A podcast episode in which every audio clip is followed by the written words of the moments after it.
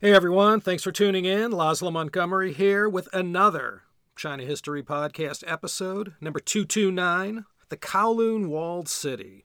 Finally. An oft requested topic throughout the years. Hong Kong's been on my mind a lot lately, so I'm dedicating this episode special to all Hong Kong listeners and everyone else who loves that place. I have a special affinity with the Kowloon Walled City. For the first five and a half years that I lived in Hong Kong, I worked a few minutes away from there in a district just to the south called To Kwa Wan. The Kowloon Walled City, this tiny little seven acre plot of land, was located in the Kowloon City district right across the street from Kai Tak Airport, the old airport of Hong Kong. The new and improved one opened in 1997. I was constantly driving back and forth between the office in To Kwa Wan and Kai Tak, and I passed by the walled city all the time. I flew over it a hundred times, landing at Kai Tak. And I knew a guy, Li Mingdong was his name, and he was born and raised there and knew the place as well as any resident. And my one and only time inside this famous and historic structure was when Ah gave me a personalized tour this would have been around 1991 or 92, just before it was torn down. In Chinese, it's called the Jiulong Zhai Cheng or Jiulong Cheng Zhai, depending on your preference. A zhai is an administrative term meaning a fort where an official resided. Although located on the Kowloon Peninsula in the territory of Hong Kong, the walled city, for a while anyway, remained Chinese sovereign territory following the First Opium War when, well, according to the terms of the Treaty of Nanjing, Hong Kong was ceded in perpetuity to Great Britain. The walled city, however, was in the new territories. That part of the colony north of Boundary Street in Kowloon that ran all the way north to the border with China. So it wasn't part of the deal that ceded Hong Kong Island to Britain. Now, ontologically speaking, I suppose the story of the Kowloon Walled City began way back in the Cretaceous period, 145 to 65 million years ago. You all recall from your science class the end Cretaceous extinction event. Most life on Earth was snuffed out, dinosaurs included. As I mentioned in that History of Hong Kong series, one thing that came out of this end Cretaceous extinction event was the creation of these massive salt formations. And these salt formations were the initial thing that brought some semblance of an economy to Hong Kong. And during the Qin and the Han dynasties, business was booming. And this little teeny tiny speck of land at the very bottom of the Chinese landmass by the southern Song dynasty 13th century or so, because of the salt business, had become important enough whereby the imperial government felt they better set up some kind of outpost or something down there to regulate things and make sure the flow of salt northward wasn't interrupted.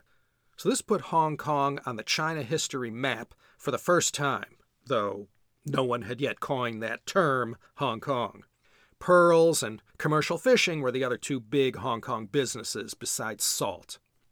We sort of take salt for granted in our time, but a thousand years ago and more, this was a very precious commodity. Not like gold, but humankind doesn't need gold to survive, but salt, pretty important to human survival. So it was precious in that way. And because of this, the imperial government established an office down in that part of China. And to be honest, not a lot to report after they did that.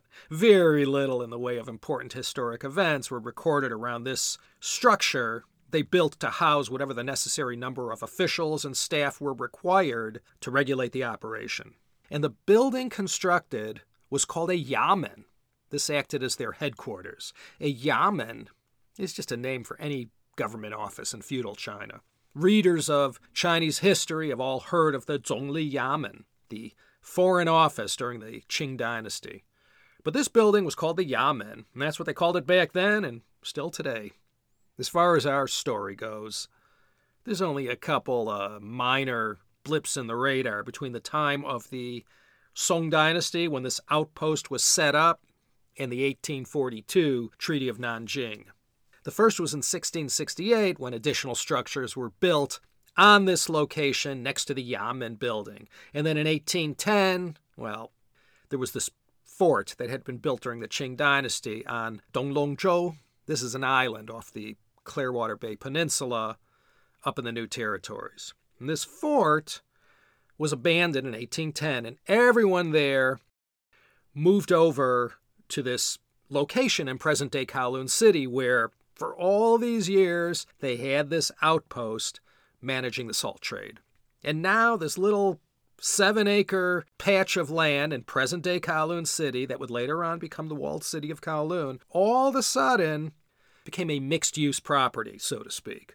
Both military and administrative personnel all in one. No big deal, not yet.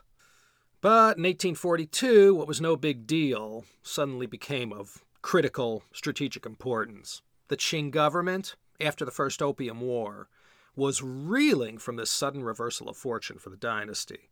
And from that point forward, it was pretty much one long, slow, steady spiral in a downward direction for the dynasty.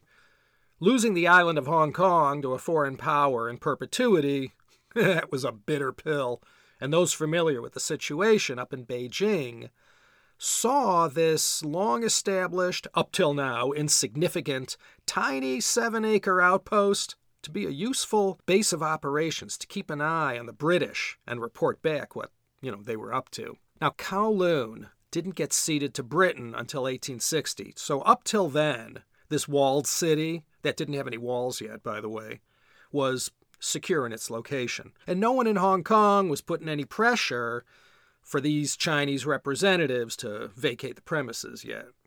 In 1847 came the call from someone in charge to fortify this outpost, and this is when they built a rectangular shaped wall measuring about 690 by 390 feet that gave the Kowloon walled city its name.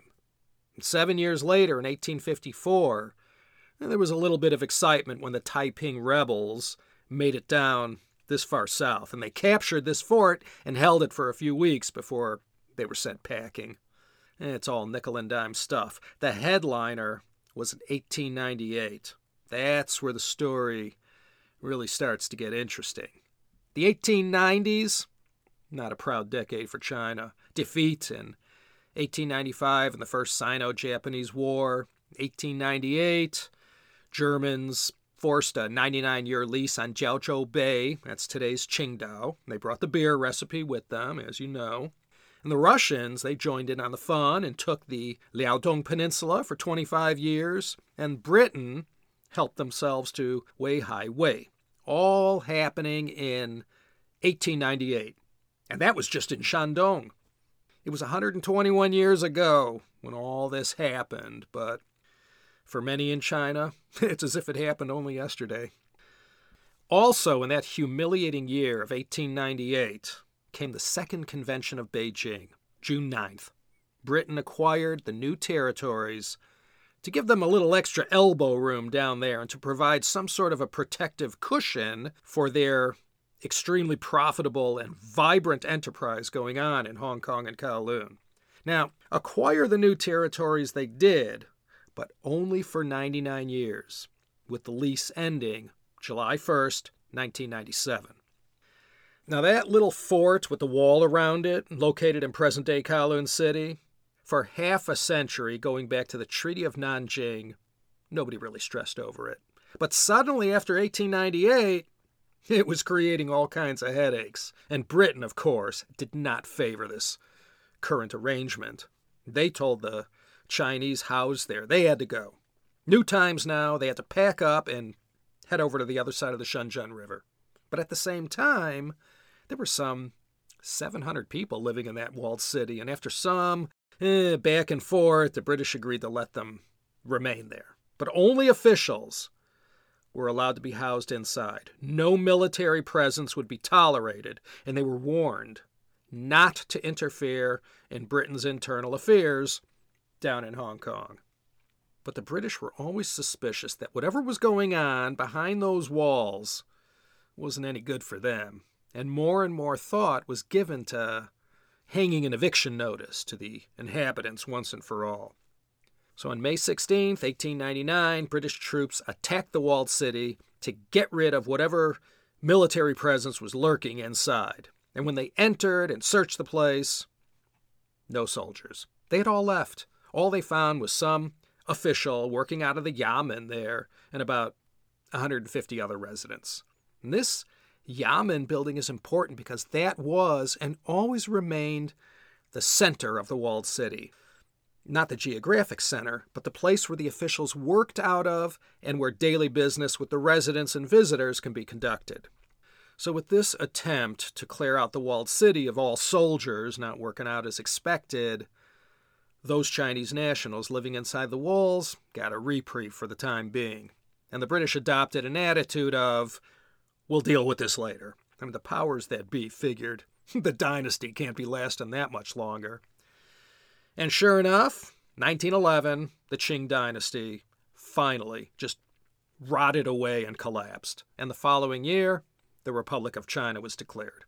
As a kind of workaround to the walled city situation, the British gave a stern warning to let everyone know there we're in charge. We're letting you stay there, don't cause us any grief.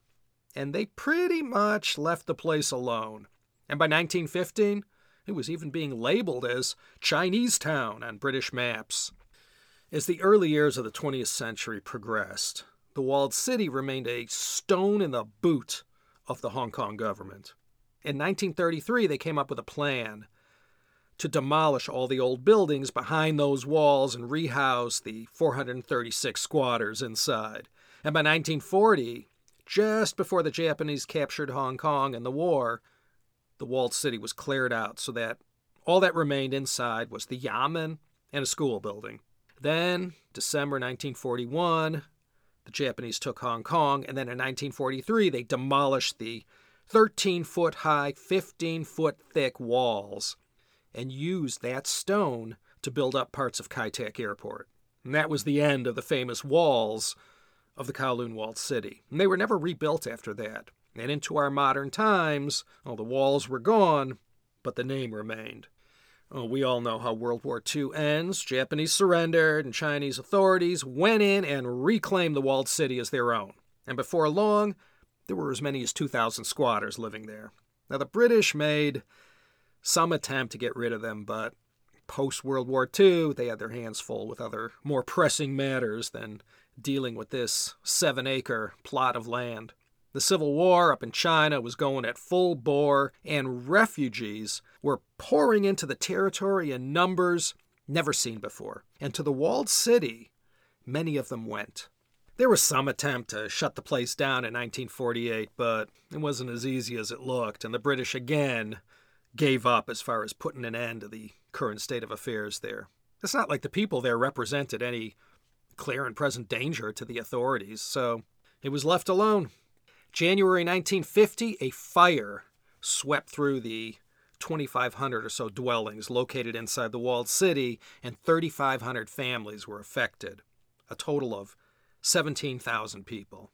And since the China government had more things on their mind in 1950 than this, they didn't get involved. And the Hong Kong government, well, they sat on their hands and said, hey, you guys said you aren't part of our territory. Fix the place yourselves. And that's what they did. Amidst the ruins during the 1950s, they rebuilt. And this newly rebuilt area became the Kowloon Walled City that acquired the look and unsavory reputation we've all heard about. It started to become this lawless place where anything goes. The Hong Kong police repeatedly made attempts to raid the place and stamp out the worst of the crime going on inside, but for the most part, they left it alone. And so it became a haven, a veritable paradise on earth for crime and other social ills like prostitution, drugs, and illegal gambling.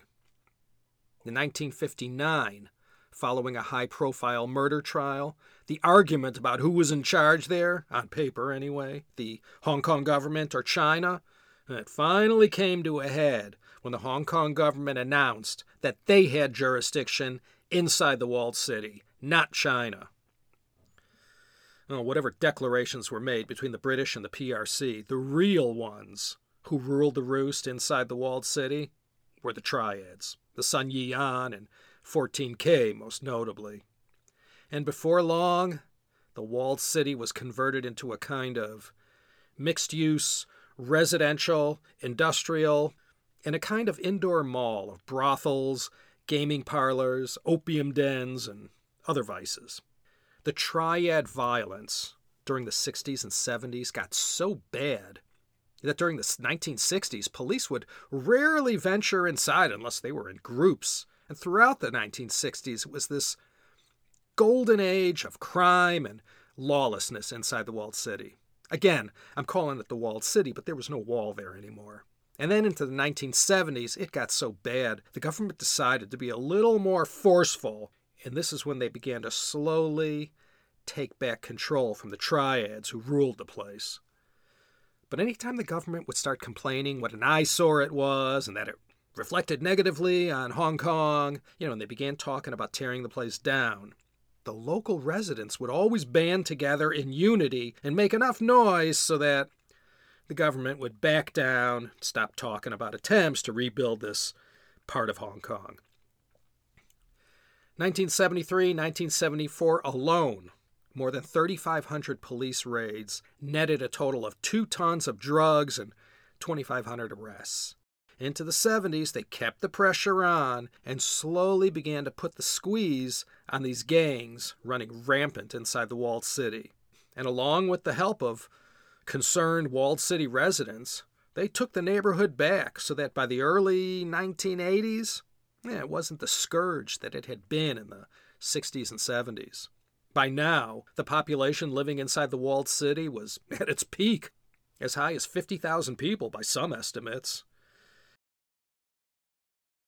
When you look at a photo of the Kowloon walled city, especially a bird's eye view, you're immediately struck by how everything is packed together so tightly. I mean, from a distance, it looks like this one giant, massive building.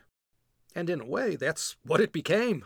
After the place started to be rebuilt following the fire in 1950, modular construction was used, and buildings would just be built on top of buildings. I mean, nobody had to stand in line at the city and get permits, you know, or no one had to file their architectural designs and structural analyses and wiring diagrams and all that stuff. You just started building.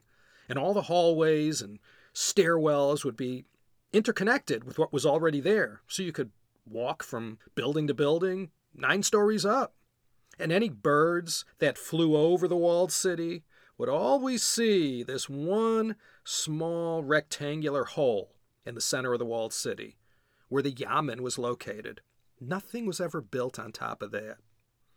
Now, outside the perimeter of the walled city, the Hong Kong government installed eight municipal water spigots that provided fresh water to the residents. And if you didn't feel like going outside, there was one single spigot inside the walled city providing fresh water to everyone. And there were plenty of enterprising youngsters who, you know, for a small fee, would fill those buckets and, you know, bring them up to the various flats of paying tenants. Some electrical power was also installed for residents to draw off of, but not for everyone. And mail service, the government couldn't deny them that. So that was basically it and any modern convenience or utilities beyond water and mail service, the Kowloon walled city residents were on their own. Sanitation, that was the residents' job, not the government. There were plenty of schools and kindergartens, some run by religious organizations such as the Salvation Army, and others run by local Hong Kong charities. There was only one single rule of thumb. Well, maybe it was a law, I don't know. But because the Kowloon Walled City was so close to Kai Tak Airport, like right under the runway landing path. The buildings couldn't go any higher than 13 or 14 stories. That was it. You've seen some of those old photos, I'm sure, of 747s coming in for a landing over Kowloon City, you know, where the Kowloon Walled City is contained. And in between the gaps of the buildings at street level, you could look up and these planes would be just a few hundred feet high. You could feel the vibrations at street level. So, residents of the walled city, well, I guess you could throw everyone in Kowloon City in this category as well, they had to put up with a lot of noise pollution. My daughter lives in the Highland Park section of LA across from a metro station with this rinky dink train. And I ask her sometimes, How do you put up with that racket? Well, that wasn't the same as having a 747 or DC 10 and all manners of jet aircraft whizzing over your roof a hundred or so meters above. And, and Tak, at its peak, had the busiest single runway in the world with 36 takeoffs and landings per hour. And it was to the rooftops of these interconnected dwellings that Kowloon Walled City residents went to relax, feel some wind on their face, and get out of the dankness and darkness of their various flats. So that was the place to go unwind, and for kids to go out and play. And other than the sound of the dozen or so 747s or whatever coming in for a landing at Kai Tak every hour, that was a sanctuary for many. And since there was no government rubbish collection to the walled city, a lot of stuff just got hauled to the roof and dumped there. You see, as I said, sunlight was blocked to the interior of the walled city. People didn't have air rights. Everything was built too close together. If you wanted to escape the squalor and didn't want to go take a walk outside, to the roof you went. And there were a lot of rooftops, rooftop additions, and rabbit air antennas everywhere. There was a there was laundry hanging wherever a cubic meter of wind could blow. And by the mid 80s, there were 10,742 households counted living in more than 350 to 400 buildings. And reliable estimates said 35,000 residents or more were bunking down every night in 8,800 or so dwellings on a seven acre footprint. Where one building began and where another one ended, sometimes you couldn't tell. They often butted up against each other, some with maybe one or two foot gaps between them, but on the roof you could easily jump from one building to the next. And these figures didn't include all the businesses. There were 700 or so industrial factories playing their small roles in the Hong Kong economic miracle, most located on the ground floor up to the fifth. These were mainly subcontractors engaged in the metal fabrication business, but eh, there was a little bit of everything. With so many souls all crammed into one place, when you did all the math, it added up to something like 1.2 million people per square kilometer. Now, on a bad day, Manhattan has about 27,000 people living per square kilometer. At its peak, the walled city was the most densely populated place on Earth. At street level, well, there were shops selling the same old stuff you could get on any street corner in Kowloon City or Cheung Sha Wan or Mong Kok. One thing about the walled city that stood out was the number of doctors and dentists practicing without a license, completely unregulated. A walled city dentist, well, he knew how to give you a root canal, but he didn't necessarily learn it at dental school. Same with the doctors, even the food stalls. Nobody from the government was stopping by, you know, to check on the hygiene and sanitation. And if you were a big fan of xiangrou, aka dog meat, there were shops in the walled city that served it up fresh every day. When I experienced my one tour of the place, I got to see for myself what the inside was like compared to what I had heard. Inside, you know, people were hustling and moving about as much as you'd see anywhere in the districts surrounding the walled city. It truly was a maze, a labyrinth of staircases, hallways, passageways, and a constant drip of water from above. And God only knows what the source of this dripping water was. Someone's bathwater, perhaps, or water used for cooking or cleaning.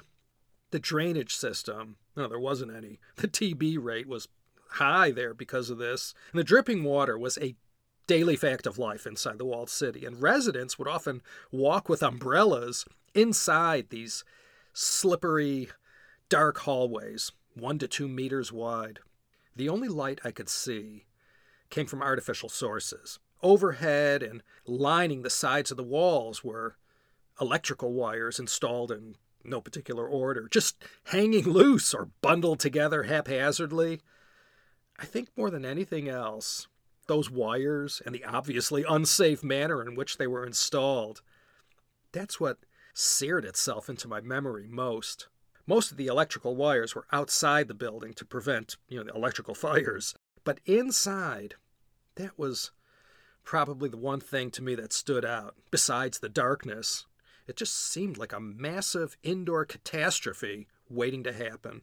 But a fire that burnt the walled city to the ground is something we never read about because, other than that one mentioned in 1950, never happened.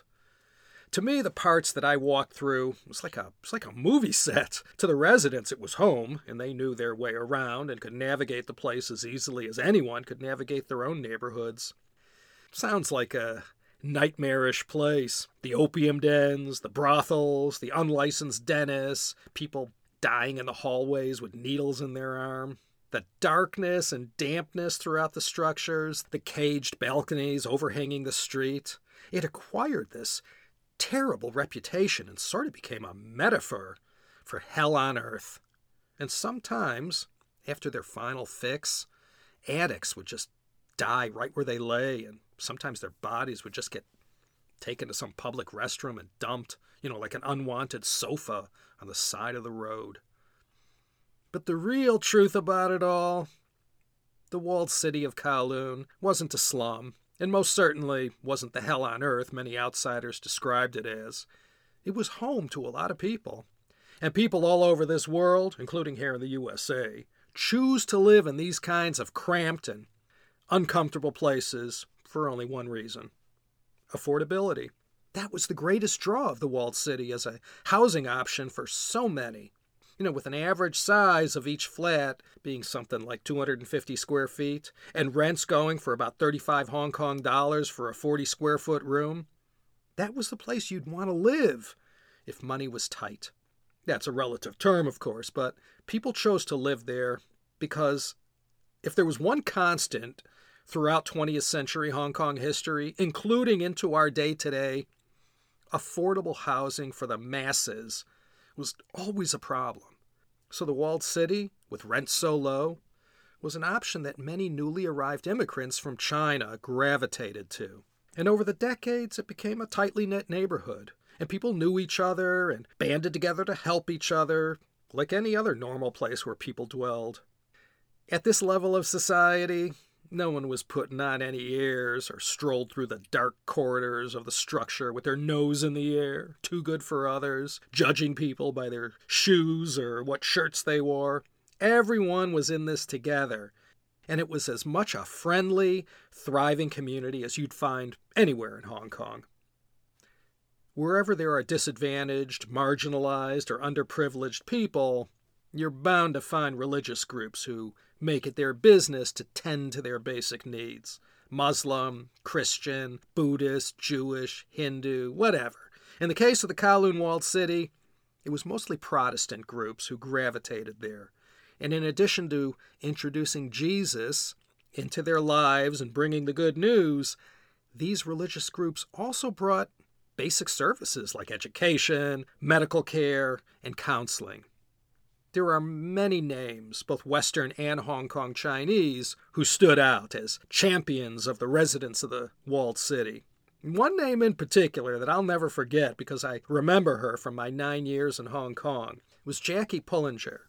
She was a good example of someone who received the call from above to serve as a missionary somewhere. And in 1966, the year Revolver was released.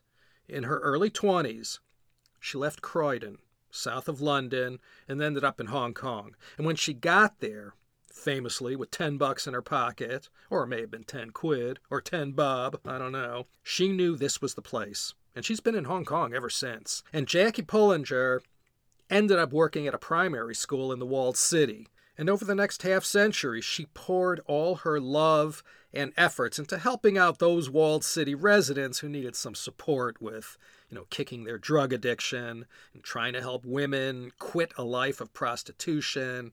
And in the mid 60s, when she began her work, it was that period in the walled city's history when triads ran the place, and she wasn't afraid of them and got to know many of these gangstas. And she brought Christianity into many of their lives and provided an alternative path to a new life outside the violent world they were stuck in. She set up youth centers and outreach programs there to offer support to troubled teens in search of options other than drugs or a life of crime. And in 1981, she established the St. Stephen's Society that has as its mission, quote, to preach the gospel, reach the poor, and see people set free through faith in Jesus Christ, end quote. She wrote a book called Chasing the Dragon One Woman's Struggle Against the Darkness of Hong Kong's Drug Dens, that came out in 1980. And I read it when I was in Hong Kong, so I always knew of her. I'll have a link to that book in the show notes. Very inspirational. And with this book, Jackie Pullinger provided a window into this world and the work she had done over the decades. The Sino British Joint Declaration, signed December 19, 1984, by Zhao Ziyang and Margaret Thatcher, provided the roadmap for the restoration of Chinese sovereignty over Hong Kong. And a lot of things changed after that. And one of these things was the fate of the Kowloon Walled City. And on the morning of January 14, 1987, Great Britain and China jointly agreed to tear the place down and deal with it once and for all. And a couple months later, the Hong Kong government passed the place off to the Urban Council to come up with a plan to put the land to good public use.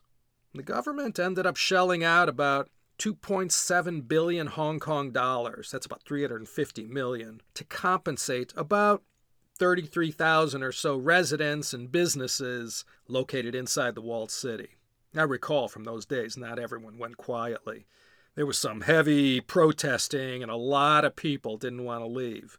Between November 1991 and July 1992, the last of the Mohicans were forced out of this minuscule city within a city.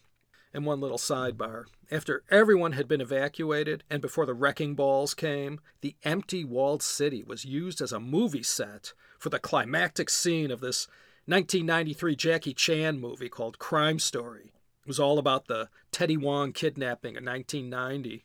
They started to tear the place down on March 23, 1993, and kept at it for a year. By April 1994, it was gone. And once they had that taken care of, the Urban Council broke ground on the Kowloon Walled City Park. They spent 76 million Hong Kong dollars on the construction of this 330,000 square foot park. And it was completed in August 1995, and Governor Chris Patten officially opened the place three days before Christmas on December 22, 1995. Now, with a history that went back at least to the Southern Song, when it came time for the demolition, they didn't just start blasting away. The Antiquities and Monuments Office was invited in to survey the area first and see if anything that had been overlooked had any archaeological or cultural value. The centerpiece of their digging around was the old Yamen office and bits and pieces of the south gate of the walled city, which served as the main entrance. They were also able to discover the foundation for the walled city walls, as well as the location of the East Gate. The Yamen office was fully restored and remains one of the main attractions of this urban oasis. And in Japan, halfway between Tokyo and Yokohama, in the city of Kawasaki, there's a fun house where they recreated the whole look and feel of the Kowloon walled city. The detail from all their months of research is fantastic. And they even incorporated some actual bits and pieces of the walled city, the graffiti too. It's called Anata no Fun House. Just Google Kawasaki Fun Warehouse, and there's all kinds of info on it, pictures too. Another book I could recommend is City of Darkness Life in the Kowloon Walled City by Ian Lambot and Greg Girard. Those two spent years inside the walled city just prior to its demolition and got some real nice photos and interviews. I'll have a link to that too. You know, the Kowloon walled city, it has captured the imagination of so many outsiders who were drawn to its history and the whole culture of the place. The nefarious way it was portrayed and the reality were two different things. There were residents there who eh, had a little money and probably could have afforded to live elsewhere, but chose to stay due to the low cost of living. But overwhelmingly, most of the residents who hunkered down every night in the walled city were poor and had little money. There were every manner of desperate people who found comfort and camaraderie there. Yeah, there were the drugs, the opium, the rampant prostitution, and triads making life miserable for many, but that was just one facet of the Kowloon walled city. Like I said, it was like this little city within a city, and people were born there, grew up there, went to school in the neighborhood, and some continued to live there, and some went on to bigger and better things in life. It was really just another neighborhood once you look beyond the darker side of the walled city. Anyway, it's maybe a 15 minute walk down Junction Road from the Lok Fu MTR station if you want to go check it out one day. Take a selfie in front of the Yamen and send it to me. Okay, I hope you enjoyed that. Once again, I beg you to go to patreon.com and become one of my patrons. For $3 a month, for less than the price of a grande drip at Starbucks, you too can support the show and hear exclusive stories from my checkered past. Go to patreon.com or come to my website at teacup.media for a link to the page. This here's Laszlo Montgomery signing off from blazing hot and bone dry Los Angeles, California. Must be August. Hoping once again you'll come back next time for another exciting episode of the China History Podcast.